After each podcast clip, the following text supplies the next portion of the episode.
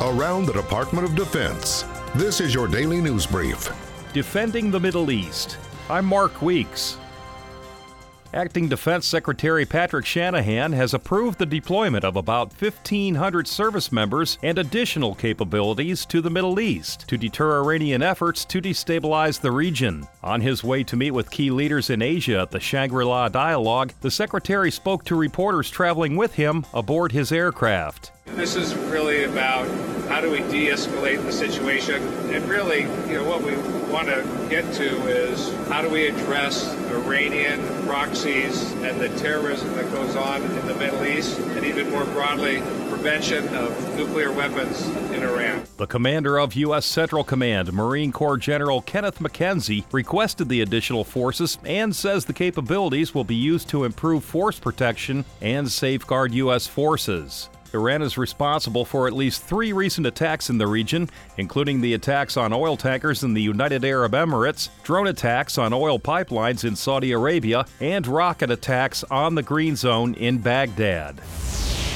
The aircraft carrier USS Theodore Roosevelt and select ships from Carrier Strike Group 9, along with units from the Air Force, Army, and Marine Corps, successfully concluded Exercise Northern Edge 2019, Alaska's largest biannual joint military training exercise. More than 10,000 active duty, reserve, and National Guard service members and around 250 aircraft participated in the exercise, which was designed to prepare joint forces to respond to crisis in the Indo Pacific region.